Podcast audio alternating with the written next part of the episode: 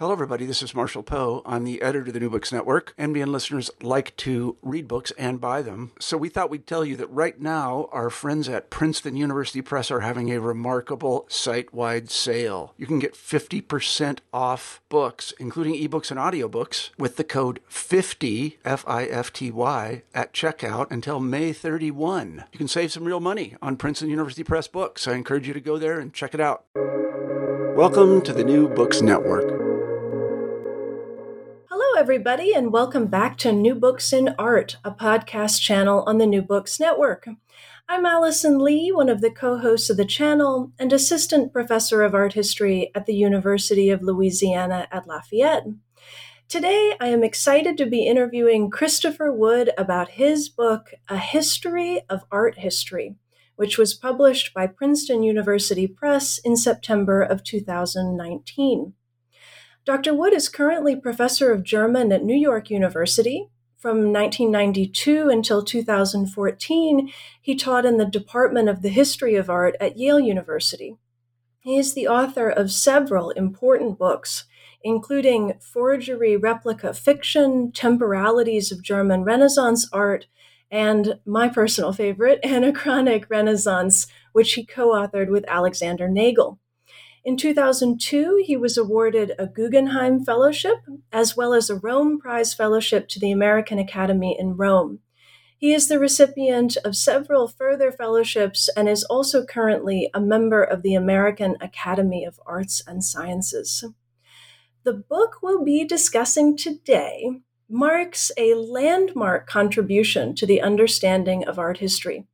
In it, Dr. Wood tracks the evolution of the historical study of art from the late Middle Ages through to the rise of the modern scholarly discipline of art history, synthesizing and assessing a vast array of writings, episodes, and personalities.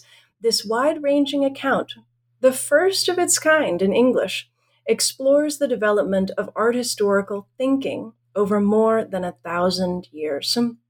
I am very happy to get to discuss this book with its author today, and I hope you enjoy our conversation.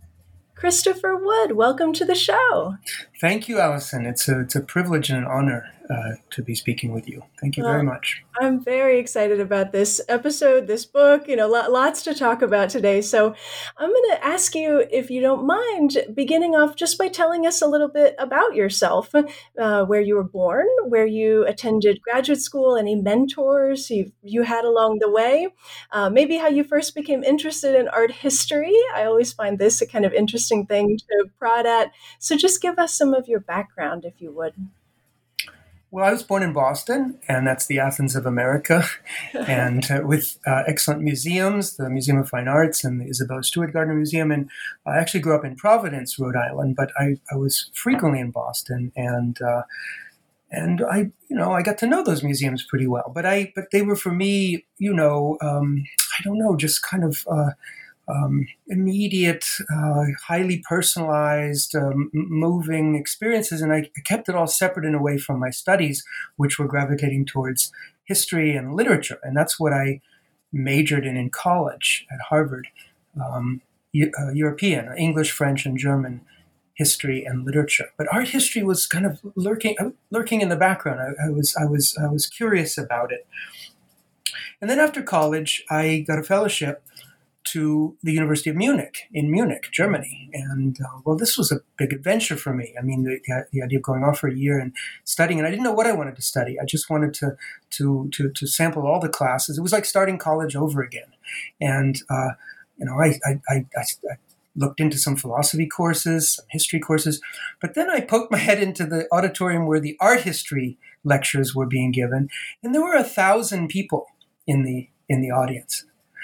Yes, and at Harvard, you know, where art history, you know, has a distinguished tradition, there were never more than 20 or 30. I mean, you had survey classes with maybe 100 or 150 students, but most lecture courses, you know, 10, maybe 20. Everything was on a kind of, um, you know, homemade, amateur uh, scale. And so it kind of provincialized Harvard. I suddenly thought, you know, in Germany, in Munich, art history is a major discipline. Clearly, the students take it seriously. The university takes it seriously. There's a kind of there was I just felt there was this kind of tremendous intellectual investment. So I, I started learning about the history of the discipline, and I suddenly realized that the discipline is a relatively modern discipline. That it joined the um, the faculties only at the very end of the 19th century in Germany. And I quickly learned as I was learning German and reading more and more that it, it that for much of its his, modern history, in the uh, from the late 18th till well into the 20th century and even even into our century is in some sense fundamentally a German uh, project in a way. And well, anyways, I got all interested in the it, it, art history as a as a kind of intellectual project, art history as a um, as a dimension, let's say, of modern intellectual history, modern cultural history. Uh, it's the interaction between art history as a discipline and modernism in the arts after all, they're contemporaneous. Art history uh, emerged as a serious uh, field of academic study in the late 19th century and flourished in the early 20th century, and you know this better than I, exactly in the generations of uh, what we now call, you know, high modernism. So, so that's that's kind of how I sort of academicized it in a way. But then, after so I suddenly realized that well, art is art is historical and art is is is is coordinated with history, and I would say in a way that's been the main theme of art history. That's why it's called art history. It's the it's the attempt to tell the story uh, of, of of art's evolution, but always coordinated with extra artistic reality. That's the that's the fun, that idea, which we sometimes call the contextual study of art or the social history of art Many people think it was invented in the 1960s or 70s in Britain and America, but in fact, it's the it, it goes right back to the beginning history. You know this that in the 19th century, that was the that was the, the, the, default mode of art history was to coordinate it with worldviews and mentalities to think about social structures to think about uh, the economics of patronage uh, all of this was the was was what art history had to offer. And I, you know, immersed myself in this and uh, got excited about, for example, uh, Michael Baxandall, which everyone everyone really since the 70s, everyone of my generation, but also younger, still thinks of his books on Renaissance art as somehow exemplary and um, uh, and still um, you know still kind of guideposts for us in many ways. And in fact, I felt that I was uh, in a way recapitulating Baxandall's story because if you read his memoir, uh, which he published uh, right at the end of his life, he also had a kind of much more sort of naive, bodily. I think his father was an antiques dealer or something. I mean, he had this kind of basic relationship to art that many of us have when we're growing up. I'm sure you did too. Just wanting to be in museums, um, wanting to own a few uh, precious things. We all had that. But how did Baxandall academicize his his intimacy with art? The same way I did. He went to Munich after college. He went to university and then he, he, he got himself to Munich and studied and, and listened to lectures in the very same rooms that I did, but a generation earlier. And also in those very halls of the same university, somehow got a sense of the full intellectual possibilities of the discipline. But then, and just to kind of wrap up this kind of arc of the story, is that no sooner had I become a contextualist than I became disillusioned. And I thought that somehow to explain art historically was to betray it, in fact, or or even worse, just to miss the point entirely. And I still feel that, Allison, and that's why the point of my book and the, really my my overall um, point of view and campaign is is that I'm protective of art history as a project, okay? but I'm I'm protective of art most of all. And what I, I what I want to do is is is is is is explain and also promote a kind of art history that is highly um, respectful of art, where art remains uh, somehow. Um, mysterious, somehow just beyond the reach of our historical explanations. It sounds like a, a, paradoxical formulation, but I want to say that the strongest historical explanations are the ones that recognize their limits. They're the ones that they, they, they know exactly what about art they cannot explain. And that makes for powerful and moving art history, I think. So I, I tried to write a, a history of that project. Yeah. Well, I think you you definitely do that, and I'm so glad that you're kind of blending this this initial question of of how did you come to art history with how you got to writing this book and what this book eh, what its driving impetus is in many ways because I think you know maybe those who encounter the book and and it is it is not a, a small or insignificant text i mean this is a, a weighty tome i think compared to many books that are coming out in art history that really seem to be capped at 100,000 words, you know, aren't often more than 200, 250 pages. This is a packed 400 pages of exactly what you were just describing, really trying to dig at the groundwork of not just what the history of art history is, but why we do, you know, what we do, how different people have done it different ways in different eras. I mean, you come at this problem and and desi- real desire that you're describing to to honor art and and question have we gotten it right? Who got it better? You know like that comes across very strongly in the book. So maybe as a follow-up question i was going to ask you you know how did you come to write this book but i think you've already been in some ways describing that maybe it would be better to sort of ask that but tag onto it this question of why did you feel this particular historiographical intervention is necessary now, either in your career or in terms of where we are in art history? Yes, that's the that's that's exactly a question I'd like to uh, address or try to grapple with. I definitely think that uh, art history is in a predicament. I guess that's the way I'd put it. And I, I try to strike a note in the book which is somewhere between hope and pessimism. Sometimes I get pessimistic, and I wonder, you know, who, who, who's our audience? You know, are we are we providing for the society uh, what we ought to? And I was struck uh, ten years ago, and this is maybe one of the genesis points of the book, by a comment by a distinguished colleague of mine in English literature uh, teaches at the University of Pennsylvania, kind of major scholar, uh, somewhat older than I am, maybe 10 years older. But 10 years ago, he asked me, and it was at a conference, you know, in a reception, he said, uh, Whatever happened to art history? Oh no! and you know, this is a this is a you know deeply discouraging thing to hear because you know I'm publishing books and I think I'm doing art history and all my colleagues are and my friends yes.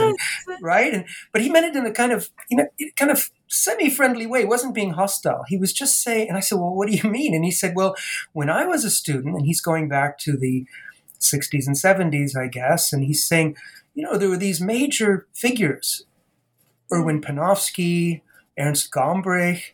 And then there were these younger figures emerging, like Michael Baxandall, who, whose first book, you know, was published in 1970 or 71. He's talking about a golden age when that older generation was still active, still alive, and the younger generation. And these were scholars, he's implying, that were read all the way across the the, the, the humanistic disciplines. So every literature professor and every historian, anthropologists, all the disciplines, they were well aware of those major figures, Gombrich and Panofsky, but also even older figures like Heinrich Wölfflin, you know, from the early part of the 20th century. And in, in Europe, not so much in America, but in, in, in Europe, uh, scholars in a wide range of disciplines would have been familiar with names like Alois Riegl, Aby Warburg, and many, many others and uh, and it suddenly struck me that you know we've we've lost our audience. And then another friend of mine around the same time, who's an artist, uh, an artist and a well-informed artist, well-read artist, and he said more or less the same thing to me. He says, "Whatever happened." To art history's ambition to kind of explain things to the society as a whole. And his frame of reference was not just academia. He didn't care so much about academia. He was saying that for all of us, all literate people, um, art history was a beacon. Art history was a kind of mediating discipline that um, was more accessible because it, you don't you don't have the problem with foreign languages. Anyone can go to a museum and, and, connect directly with works of art. You don't have to study for years to master you know foreign discipline, uh, foreign languages and, and specialized terminology. It had this kind of I guess a kind of intellectually democratic promise which he th- thought again it had lost or sacrificed or basically entrusted to the museums. Like we, the academic scholars have more or less said, "Oh, you museums deal with that in your in the and this is condescending on the part of academics will say in your naive kind of way and your you know this promotion of a religion of art and so forth great masterpieces. You go ahead and cater to the public. We're doing much more critical challenging studies uh, that address only each other but really only each other really only within art history because as the other scholar indicates we've lost the readership in uh, literature and so forth. So, you know, it's then I did some research on this, and I, you know, I, I think I'm ready to make the claim that Gombrich, and I, I you know, I, I, know you, but sure many of our listeners are, are, aware of who Ernst Gombrich is. He wrote the story of art, and uh, he wrote many other books which uh, um, which have wide readerships. I would I believe that he's possibly the humanistic scholar. That is to say, the scholar in a humanistic discipline such as history, literary studies, art history, and so forth, in the entire 20th century with the widest readership. I mean, his mm. book sold millions of copies. Uh, I, I, I, don't think in any, I don't think there's any comparable figure in another discipline. So, you know, that you know makes me you know a little a little sad about where we are. Another thing, another another aspect which I'd want to um, um, call attention to, which which I think of as an aspect of this predicament, is that I can track over the course of my own um, teaching career the decline in interest on the part of students, undergraduate students, in mm-hmm. older art or pre-modern art. So when I started teaching quite some years ago at Yale um, every year there would be, oh, I don't know, anywhere from five to 10, sometimes even more undergraduate undergraduate art history majors who wanted to write their senior essays with me. You know, this kind of semester long projects where they where they kind of you know delve into something really seriously, and they very often wrote them on pre-modern art. So medieval art, Renaissance art, Baroque art, you know, but before the 20th century.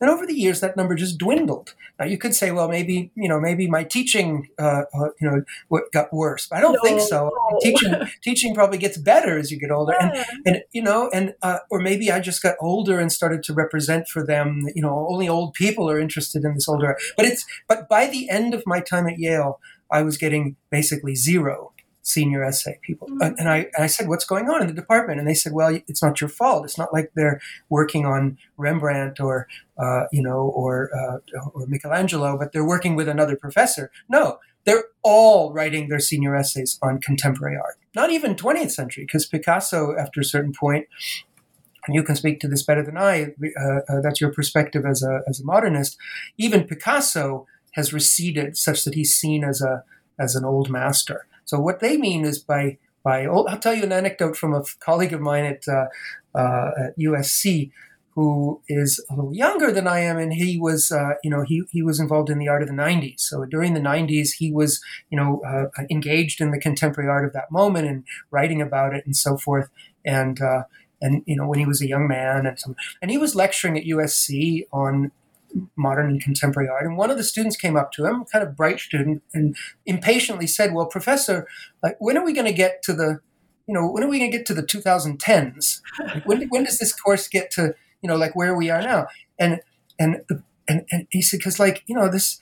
After this long slog through the 90s, and so that's what that's the that's the phrase that the student used. He basically was saying like this, you know, the 90s are kind of boring. They've just become a little bit irrelevant. Uh, you know, mm. it's great that you're enthusiastic about it, but basically saying like what really interests most of us in this classroom is where we are now and where we're going.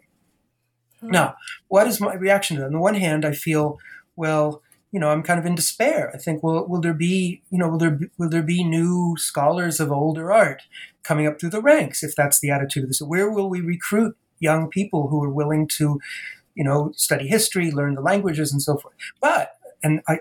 I want to kind of cycle back to the point I made earlier about being protective of art and um, and, uh, and, and and basically uh, in in favor of an art history that is um, not just respectful but actually uh, I, I, don't know, kind of worships art, like takes art really, really seriously, and, and is unwilling to reduce it to its uh, to its uh, mere circumstances, or un- unwilling to materialize, make it, you know, something that's merely material or functional. Okay, now in the contemporary landscape of art history, and I wonder whether this is your perspective too. I find that the more and more of the people who work on the older art, that is to say, like me, maybe I didn't explain that yet, really, that, you know, that the, the art historical work that I do, the research I do, which is the bulk of my work, I don't just sit around and write about the history of art history year after year.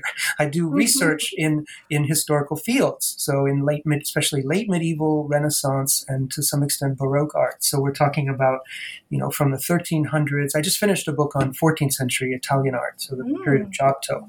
Uh, that was my COVID project. Oh. And uh, uh, so starting from around 1300 and going up to, let's say, around 1800, and even a, somewhat into the 19th century, that would be material I work on, okay, not 20th century. So, uh, however, I feel that a lot of the other people, my peers who work in that field, are increasingly diffident and reluctant to speak directly about concept of art. They, they're increasingly reluctant to designate the object of their study as art. They almost always use art with scare quotes around it. Mm-hmm. And they'll instead prefer to say, well, I, we work on images or image culture or we work on material artifacts, or we work on visual culture, but any any number of circumlocutions. But God forbid that saying that we work on art. Well, that's this goes back to the, these earlier comments I made were reported from these colleagues who said, well, where are the art historians? Well, uh, I would say that the public, I don't just mean undergrads at elite universities, but uh, everyone out there who loves art and is going to museums and buying art or painting, making, drawing, uh, sculpting, all the people in our society who m- number in the tens of millions who are very invested in art and feel in, feel drawn to art and so forth. These people want to hear about art.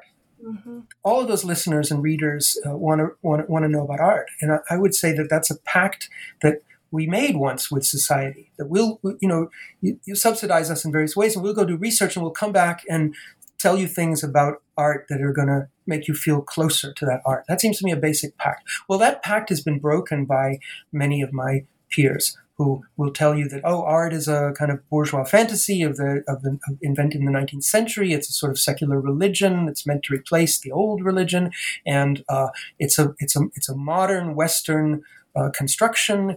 Um, and you know we can't we can't apply the term or impose the term on on pre-modern cultures. Well, I would push back against that. Uh, but uh, what, I, what I want to say is that this puts me in this kind of paradoxical position with, uh, vis-a-vis the the, the, the young uh, younger uh, students and scholars who, who are obsessed with contemporary art. What do I like about their obsession with contemporary art? I like their obsession with contemporary art because art is in the foreground. They at least believe in art. Mm. That guy who went up to my friend and said, Well, when are we going to get done with the 90s so we can get to the present? That's because he's passionate about art. He's passionate about art that we make now and today, and he's very, very concerned about where it's going mm-hmm. right? He wants to know, like, what's next? What's going to be the next big thing in art? Now, that is very precious. That's very precious to me. And it, it means a lot to me, too. I also want to know where art is going. I don't understand why we can't preserve that passion about where art is and where it's going when we also study the older art and we mm-hmm. ask not where it's going, but where has it been? Where has it been? What are its what are its various peregrinations? Yeah. Oh, I find all this so fascinating. There's there's just there's so much that I want to respond to and sort of ask about. I'm tempted to to say in response at least immediately that I wonder how much the sense that you have that students are very interested in contemporary, you know, want to talk about what's happening now, want to know what the next great art is going to be in the way that you're describing is a function of being mostly in places in the Northeast where contemporary art is really happening. You need to come to Louisiana, Chris, because the students down here are so eager to stay entrenched in not only the Renaissance and the Baroque, they're obsessed with the Baroque. When we leave the Baroque, they're all upset and disappointed and want to go back. But they're actually really interested in like Paleolithic art. It's like I have to drag them out of those cave paintings because they find the mystery surrounding them so interesting and the, the lack of sort of theories that are firm to explain them.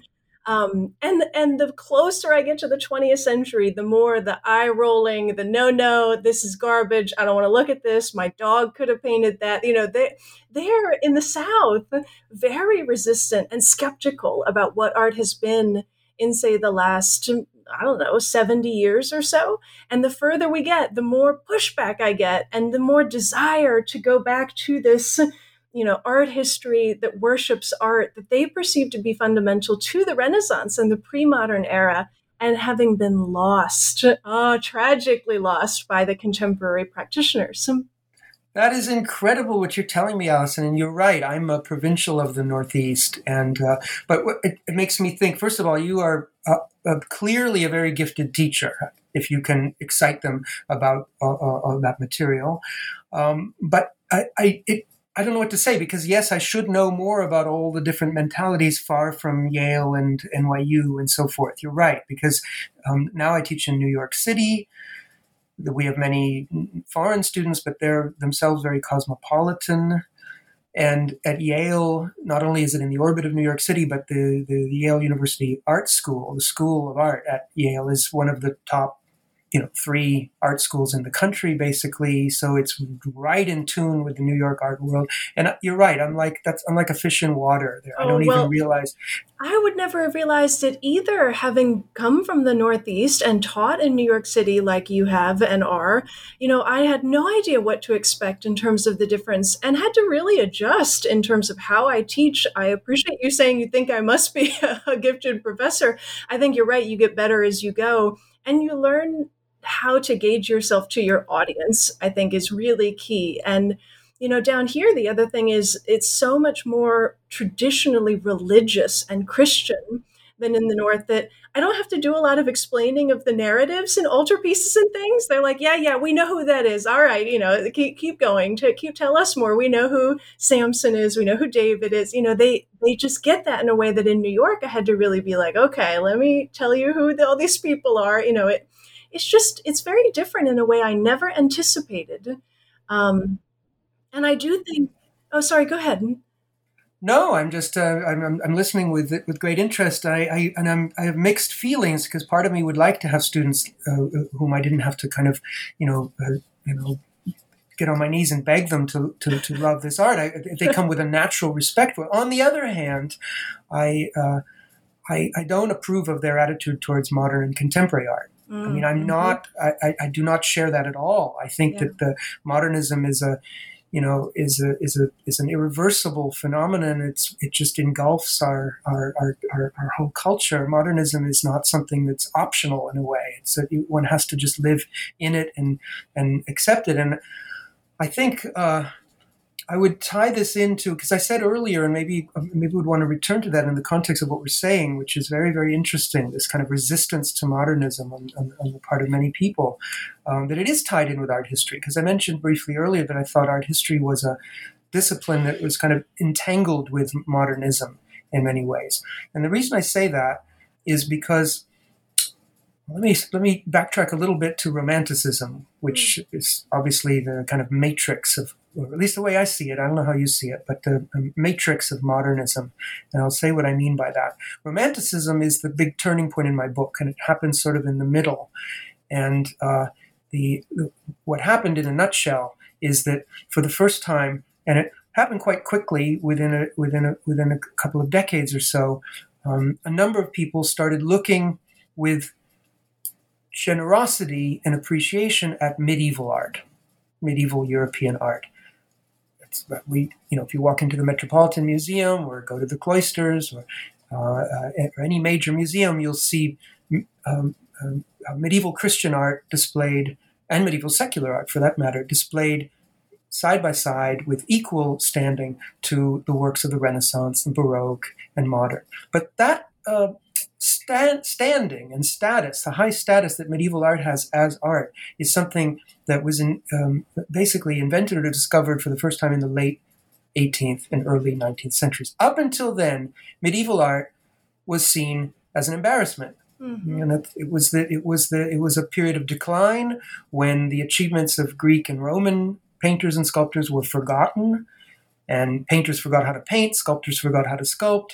Um, they uh, they continued, um, you know, persisted in some traditions, basically. But you know, it, to the eyes of, of a Renaissance painter, medieval art was just an embarrassment, and and and and, and modernity, that is by modernity now I mean the Renaissance, was all about um, forgetting that as quickly as possible, destroying most of it or putting it away in cupboards, uh, and replacing it with the beautiful, technically proficient paintings and sculptures of uh, of the Renaissance. And, and, and I'm, I'm speaking of the Italian Renaissance, but also Northern European artists like uh, Leonardo da Vinci, Raphael, Michelangelo, Titian, Albrecht Dürer, and so forth, all leading on to the great art of the Baroque, Rembrandt, Velasquez, and so forth. From their point of view, medieval art was just a was just a, a dark cupboard it. So suddenly, in the late 18th, early 19th century, uh, a certain number of um, tastemakers, let's call them, started uh, looking again at medieval art, and they said, well, you know, actually, um, these works have a special quality. They may be crudely made often, but they have a soulfulness. They have an authenticity. They have an intensity. They have a gravitas uh, that many of our modern works of art lack. Modern art was at that by modern again now I'm meaning late 18th, early 19th century, was becoming very self-conscious, very mannered, um, you know, relying on all kinds of tricks, maybe a little bit look, looking a little bit too rhetorical and so forth. And by contrast, the medieval art, as prim, in, primitive as it might be, was in fact more authentic and valuable. And this was a complete overturning of taste, basically. And I call this an, um, an ironic mode of thinking about art history. And by ironic, I mean basically a kind of redistribution of value and blame, or praise and blame, whereby the mighty are cast down and the lowly are raised up. You know, and uh, so suddenly uh, all the values get reversed, and it became, you know, by 1820, it became respectable and but still kind of exciting to say something like, "Well, this anonymous wood carving from the from from the 12 or 1300s is to me more precious and valuable than this uh, uh, um, you know, uh, painting painted in Rome in 1590 or something, which is you know hanging in, aristo- in an aristocrat's home. And so there's a whole political and a class dimension to this. It's it's a revolution. Now, what were the, the features? What were some of the features of the romant- of the uh, medieval art? And by the way, I should add also this was the beginning of the appreciation of what we sometimes call non-Western art, but let's just call art beyond Europe. Yeah. So suddenly people start looking at uh, at the art of South Asia. They start looking at the art. Now, we can hardly call these primitive traditions, but in the eyes of Europeans, they seemed very, um, they, they, you know, they seemed unfamiliar. So they often judged traditions. They knew that Chinese and Japanese art was not primitive. they could, they knew enough to know that these were in fact much older traditions of art than mm-hmm. than, uh, than than European. But they were baffled by uh, South Asian art, and they were baffled by African art. Uh, but they started to look at them. And as you all know, I mean, uh, and, and as, as, as, you know very well, Alison, in the, in the early 20th century, uh, Picasso, principally, but many other modernists um, were uh, energized by their encounters with African sculpture. And that's just one of many, many episodes of this um, kind of ironic embrace of what was what it seemed, uh, what it seemed remote and forbidding uh, in, unintelligible really now becomes a resource for for uh, for creativity. So, what are some of the qualities that they were looking for in African masks or in medieval sculpture, medieval painting? They were looking for qualities of authenticity we mentioned, but often um, I would say uh, um, you know uh, well principles of difference and otherness, of course, but a kind of negativity, sometimes a disorder, a dissonance, let's call it a dissonance.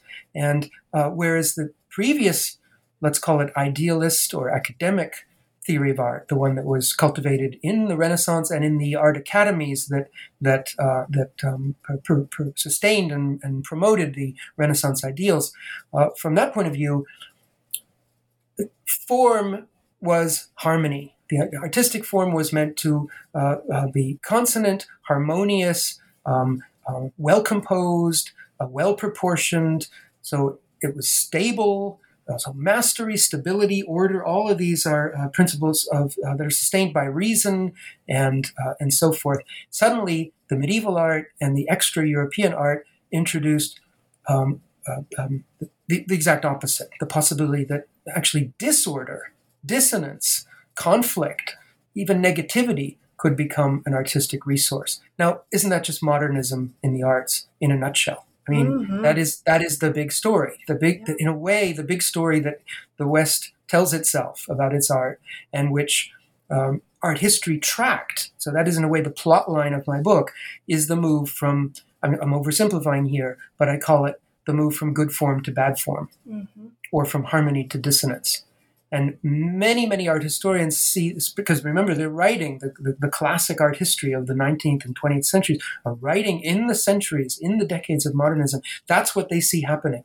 And they know they're, they're, they're, they're confused by it. They don't know how to react because often the art historians are professors, you know, and museum curators. They weren't necessarily in tune with Picasso, but they knew that something big was happening and mm-hmm. they knew, they intuited that it was irreversible. So, what does that mean, though? What does it really mean if the movement is going from good form to bad form? By bad form, I mean ironic, because I'm not like your students in Louisiana who think that you know that that modernist art is bad form and it's badly drawn and therefore it's ugly. I'm not saying that. I'm saying mm-hmm. yes, it is sometimes badly drawn, but deliberately badly drawn. Mm-hmm. It is mm-hmm. sometimes dissonant and negative, sometimes ugly, sometimes hard to look at. It's challenging. It's uh, but all of it's disturbing. But all of this is is, is is is again converted into an artistic resource and into aesthetic value by modernism. But where does this story end? Where does this story end? Like, do is it just like a kind of death spiral into nihilism? Is at the end just chaos? Is there, you know, uh, m- many many as, as philosophers of art and art historians as well have kind of concluded that you can't you can't you know, it's a ratchet pro- ratcheting process. You can't go backwards. You can, but then it's just kitsch. Mm-hmm. You can go backwards, but then it's just nostalgia. Mm-hmm. It's you know, it's it's it's it's it's it loses its authenticity. In order to be contemporary, you've got to kind of bravely push forward, even into um, modes of art making, which uh, which initially are um, you know, uh, uh, certainly unfamiliar and possibly even repellent. Mm. So, how, how is one, you know, I feel my, I don't have an answer to this. In a way, the book kind of ends with this predicament. I try to end on a, on a hopeful note. I don't want to, I didn't want to strike this kind of, you know, this uh, dark tone, like ringing the bells. And kind of, I wanted to, I wanted to be hopeful because after all, it doesn't belong to me. It belongs to younger people. So, but I ended the book a little early. You'll have noticed that I, I, I stopped in the 1960s. Yes, this is actually exactly what I wanted to ask you about next. And I'm so glad, you know, for listeners, uh, I might just pause and say it might sound like we're not talking about the book, but Chris is definitely talking about what's contained in the book um, in terms of modernism is such a huge theme that you kind of pivot around constantly, return to, um, circle back to, you know, um, the idea of irony and its meaning in terms of art, the importance of form and harmonious form versus you know non-harmonious form. These these are all major points in the book that serve kind of as threads in this web of this larger history that that Chris is expounding. But it is a little bit unusual, maybe, that the book ends essentially in 1960, though you do push a little bit in terms of mentioning some figures, of course, in the conclusion that come after this. Um, and I will point out that I the conclusion has a, a kind of subtitle. I hope I'm going to say it right. It's Latin word uh, novissima, which means both the beginning and the end in a in a really fascinating way, as as only some of these great w- words from Greek and Latin can. And it struck me both that I wanted to ask you, of course, about why ending in 1960 or thereabouts. Some, you do talk about it in the book, so I'm asking you to kind of reveal something in the book. But I really wanted to talk about this conclusion because it did strike me as the most polemical part of the book. It was a very different read in many ways than everything that came before it. And I wondered if you thought that was an accurate characterization or, or you know, you just described the the toggling between hope and pessimism that you have as a scholar and maybe as a, hu- a human being too. And I saw that so strongly in that conclusion hope, pessimism, sort of the, the light that is John Berger and his breakthroughs in the 1970s, and the darkness of Nietzsche's nihilism in the 1870s. I mean, it just swings back and forth. And I, I almost think, I'm not sure where it lands. I almost think I need to sleep on it. It's as though it's the kind of thing I either need to reread to decide whether I think it's negative in the end or that you do end on a positive note, or I need to let it settle. It's something to really think about. I, I feel like I could read that conclusion every day for a year and probably get something different. Oh no, I I, I don't I wish I had the time for that sort of exercise, but that conclusion, uh, let's talk about it. So, both ending the book at 1960 and and whether you think it is polemical in the way that I got a vibe. Yes, it, it's polemical, but it's it's it uh, it's ambivalent, and so that in a way blunts the polemic because I'm I'm I, I qualify things. I mean, I think that the, the language is sometimes forceful or aphoristic. I, I, the writing style of the whole book is a little bit aphoristic, which is not everybody's taste. Some some people are annoyed by that because it sounds, you know, there are a lot of pronouncements and sentences that are that are kind of can stand on their own, and that's a style of writing that I I like, but it's um, it, you'll often find that there's a counter aphorism somewhere else, just a few mm-hmm. pages later. So it's not yeah. the aphorisms are meant to kind of um, how should I say? They're kind of framing devices to say like pay attention, like the language, the aphoristic style of the of the sonnets is is is telling you to pay attention right now and organize your thinking and, and think about what this all means. And it doesn't mean that that's the, the, the, the resting point of the argument. About the ending in the 60s, well, I had a I had a I had a premonition, and I wasn't wrong about it. I, I, I'll tell you why I know that. That if I were to have taken the book right up to the present, as, or even quite close to the present, let's say to 2000. I mean, after all, ending in the early, I kind of do talk about the early 60s. It doesn't really end at 1960 because I do in in the conclusion talk about Kubler and John Berger, as you mentioned, yeah. who really is a figure of the around 1970 or so. Um, George Kubler is a very important figure. I uh, it, it, it's a you know, some people would say that's a long way, but you know, Eric Auerbach's Mimesis. It's a, a you know still widely read book uh, of the post-war period. It was published in German in like 1948, and then pu- translated quickly into um, into English. And mimesis, the representation of reality in Western literature. It's essentially uh, a history, a rewriting of the history of Western literature from the Bible and Homer all the way up to modernism in a series of chapters which involve close readings of major works of Western literature. It's a book that every everyone should read. It's just still so exciting and compelling. But you know, this was a book written in the in the in the late 40s. Where does it end? It ends with Virginia Woolf. Hmm. You know, he didn't feel compelled to take it up to the 40s. Yeah. He just thought, well, Virginia Woolf, who's writing in the teens of the 20th century, that's a significant moment, and I'm going to end right there. Mm-hmm. And, you know, you can decide for yourselves, he's basically saying to the reader, where we've come since then. So part of me said, you know, I was also thinking about, um, you know, Deleuze's book on uh, two two volumes on cinema. Gilles Deleuze, the French philosopher, wrote. Um, it's not exactly a history, but it's more like a kind of philosophical meditation on modern on cinema. Right. Well, this was a book written in the '80s, sort of late, relatively late Deleuze, but it ends before the 60s, really. It's really a book about um, Eisenstein and Hitchcock and sort of classic mid 20th century cinema, right? Auteur mm-hmm. cinema to a certain extent, but it does not deal with the avant garde cinema.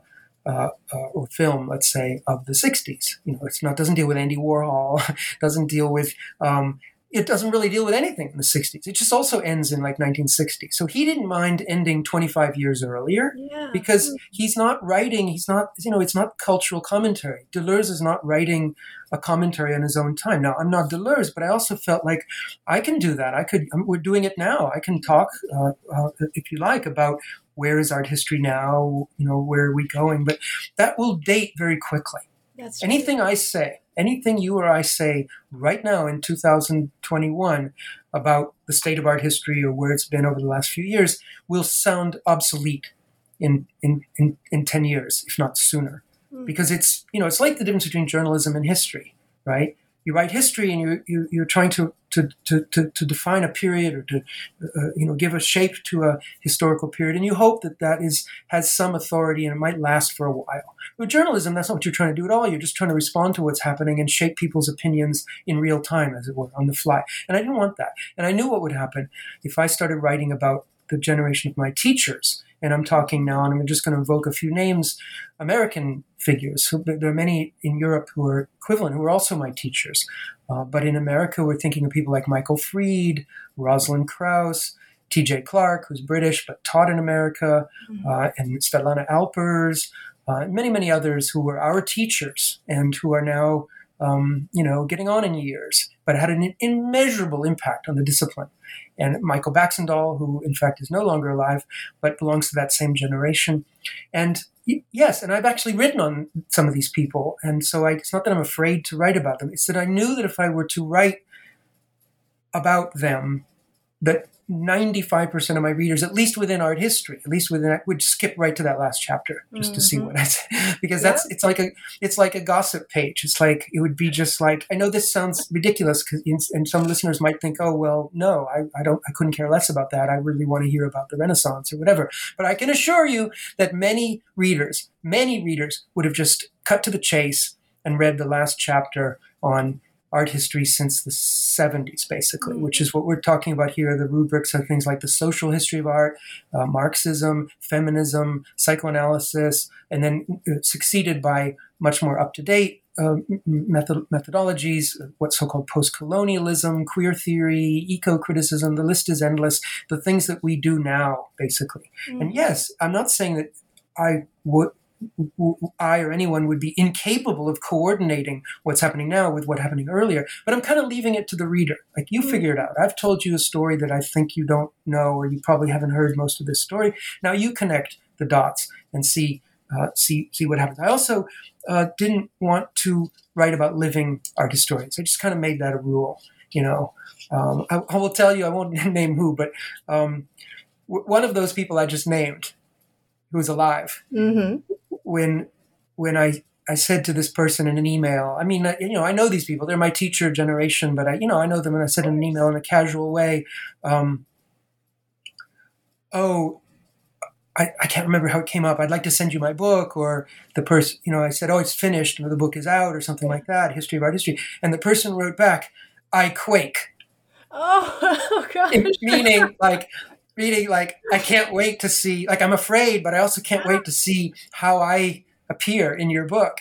And I had to write back like, "Well, sorry, you're alive, so you're not in it. Like you, are gonna, you know, it's a big, it's gonna be a big test for your ego, but you actually mm. might have to read the book knowing that you're not mentioned in it. Yeah, you know, and then it would be this huge ego thing because everyone would be like, "Well, how come so and so got mentioned and not so and so?" But if you stick to dead people, it's fine. But then what it, what ha- what I feared would happen actually did happen.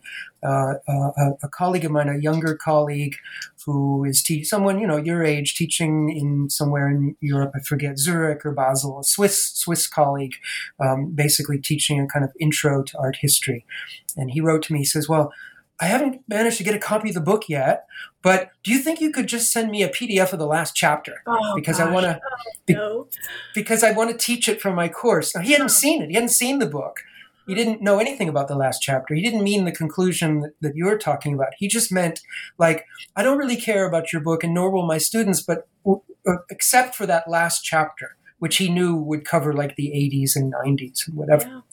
So again, oh, I just so glad that I asked you about this because now I'm totally convinced. Like you've made me a true believer that you're absolutely right that if you had done that, so many, including myself, I'm ashamed to admit, I did not read the book in order. I don't know. I found it really fun to kind of skip around and go to places I was really interested in and then circle back to others and then read the conclusion. I was like, whoa, I got to go back.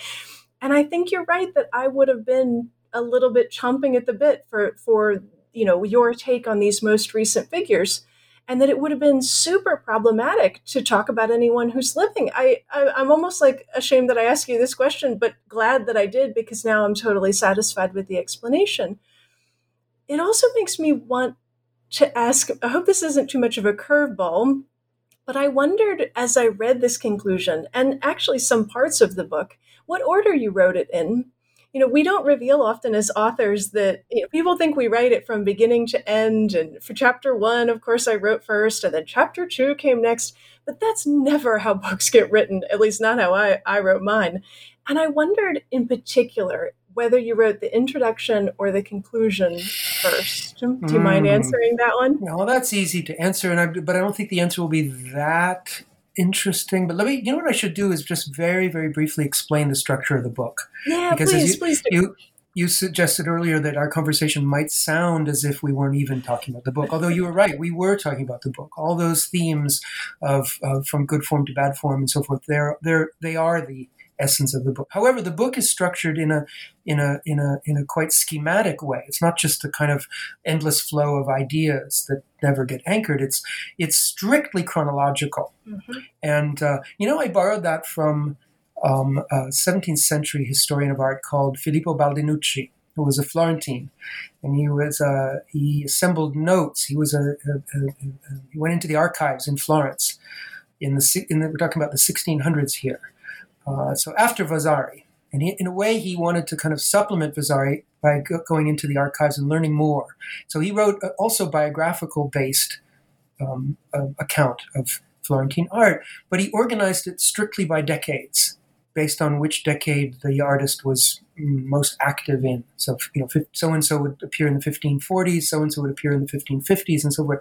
It was just a way of imposing a kind of uh, rigid chronological grid. So I did the same thing. Mm-hmm. And the book is structured because I didn't want chapters with the because this has been done before. There, there, I did mention you mentioned that this is the first time it's been done in English, but there are several. There are about three or four books in French and German that have attempted to do, and Italian, French, German, and Italian, that have attempted to do something similar. And a couple of them are quite bad, and a couple of them are quite good. Mm. And and they were some in some ways both negative and positive models for me. But that's not many when you think of it. And when you think of you know all the many many decades of art history, the fact that only that this is really only the fifth book, I would say, that attempted to sketch the whole arc, mm-hmm. and the first one in English. But often the chapter headings for those books are you know they're they're they're organized under isms the way art history sometimes are. Yeah. So there'll be like the expressionist moment in art history, or you know there, will be the, the, the romanticism. There'll be the, these isms which kind of already govern the content, and I kind of wanted the periodization to be more neutral, just chronological. And just and, and just say, well, look, in this period, this is what happened. So I divided up, and I, I found quickly that in order to have chapters of roughly equal length, the earlier chapters would have to cover wider intervals. Yeah, so, uh, so I begin with like the first after the introduction, which is relatively long and lays down some kind of preliminary principles. I have a section which is I think something like 800 to 1400. Yeah, which is 600 very, years that first one. 600 years because yeah. between yeah between 800 and 1400 there is almost no art historical thinking. Right. There's plenty of art made. We call it medieval art. Mm-hmm. Right. There's plenty of art made, and there's plenty of thinking about art, and there's even some writing about art, but there's no or virtually no art historical thinking. So, what is art historical thinking? It is the decision to uh, think uh, about art as something that has evolved over time and that is something that might be coordinated with time. I want to say that the very notion of thinking art historically is um, counterintuitive and um, may explain the bafflement of some people confronted with this book who, who aren't, you know, who think, well, is it a history of art? What is it a history of, really? Right? Well, how do most how do most of us and most people in all times and places react to art? What are they looking for in art? Well, they want art that is beautiful. They want to know is it well made? Mm-hmm. Has it been well crafted? Is it is it meaningful? Is it powerful?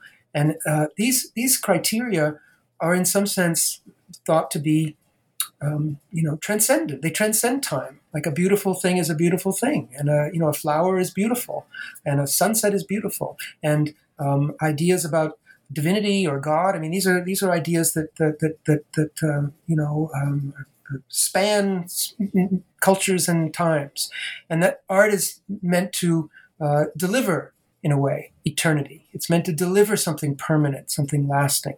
Who's why would anyone think about it historically? Right? it's a very, it is a very, it's a very, it's a very perverse. It's a very no. Another topic which uh, which I want to, I'm just going to preempt you because I'm, I bet you're going to ask about it is the Eurocentrism of the book. I wasn't actually, though. Oh. I, I did see that reviews, you know, sort of pushed at that, but I didn't find that something that I was troubled by. Honestly, I thought you did a, a great job of finding ways to draw in what was it? There's this one moment where uh, you parallel Vasari, who of course everybody thinks the book is going to start with, but you do a beautiful job of waiting, I think, till like page 80 or something before Vasari even makes, you know, the appearance that usually is page one of, of books or thinking like this. But you compare his lives of the artist to the album preface of Dost Muhammad. And that was just one of so many juicy little morsels of connection to you know, outside of this Eurocentric vision. I understand, I guess, why reviewers would say that, but no, I, I wasn't troubled by that, Chris. Well, I, I, I'm, I'm, I'm grateful that you weren't. I mean, I, so I was, I mean, I'm, I, uh, I don't know how to put this. I, I, I'm extremely aware and, and, um, and, um, um, cognizant of this issue, mm. but I'll say two things. I'm, this book is based on primary sources. You might have noticed that I almost never deal with secondary sources. That yes, is to say, I, I, don't I don't spend any sentences or pages debating with other scholars. Mm-mm. The idea of the book is that what I did is after dividing it up into these periods, is that I went and read all the primary sources that I could and just actually read them. Not oh every God. single word, but you know, you can't. Vasari's eight volumes, I couldn't read every no, single word, but impossible. just I would just steep myself in primary sources, and by that I mean, you know, the, the people living at the time who wrote in the way that I was interested, who wrote art history of some sort. So this person, Baldinucci, that I mentioned, and then moving on to the 18th century, uh, uh, uh, Johann Joachim Winckelmann, the German uh, uh, historian of ancient art, and also Goethe, the great poet but and polymath who wrote quite a few interesting texts on art history. is one of the heroes of my book, Indeed. and so on and so forth. I tried to identify primary sources, and I tried to cast a wide net and include primary sources who were not academic art historians, mm-hmm. perforce, because in the pre-modern period there weren't any professors of art history. So poets and uh, painters, in some in some cases, philosophers, whoever wrote and thought historically about art. So one of my rules is that you know, as much as possible, I want to re- read in the original languages. And I, I, I, don't feel confident as a historian. I, I, would never I would never work on Russian art as you do because I don't know Russian and it would anything I say would just wouldn't ring true. But I do know a, number of languages, so French, German, Italian, and Latin, and I, I can do all right with Spanish and Dutch as well.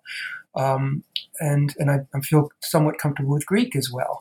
But um, and now Chinese, I actually can speak some conversational Chinese because I taught at NYU Shanghai and studied Chinese for a year. So I and I actually um, I do know quite a bit about Chinese art, but nevertheless, my rudimentary Chinese does not help me reading primary sources in in in Chinese. So for the Chinese material, that is the the other great. In fact, it's a greater and longer tradition, um, I was very, very worried and careful. And um, I did, of course, have to read some texts in translation, limited to which texts are translated. There really aren't that many. And then I had many conversations with um, sinologist colleagues testing my ideas. And, and basically, my sinologist friends have said, what you wrote is fine. Like, it's, you didn't make any blunders.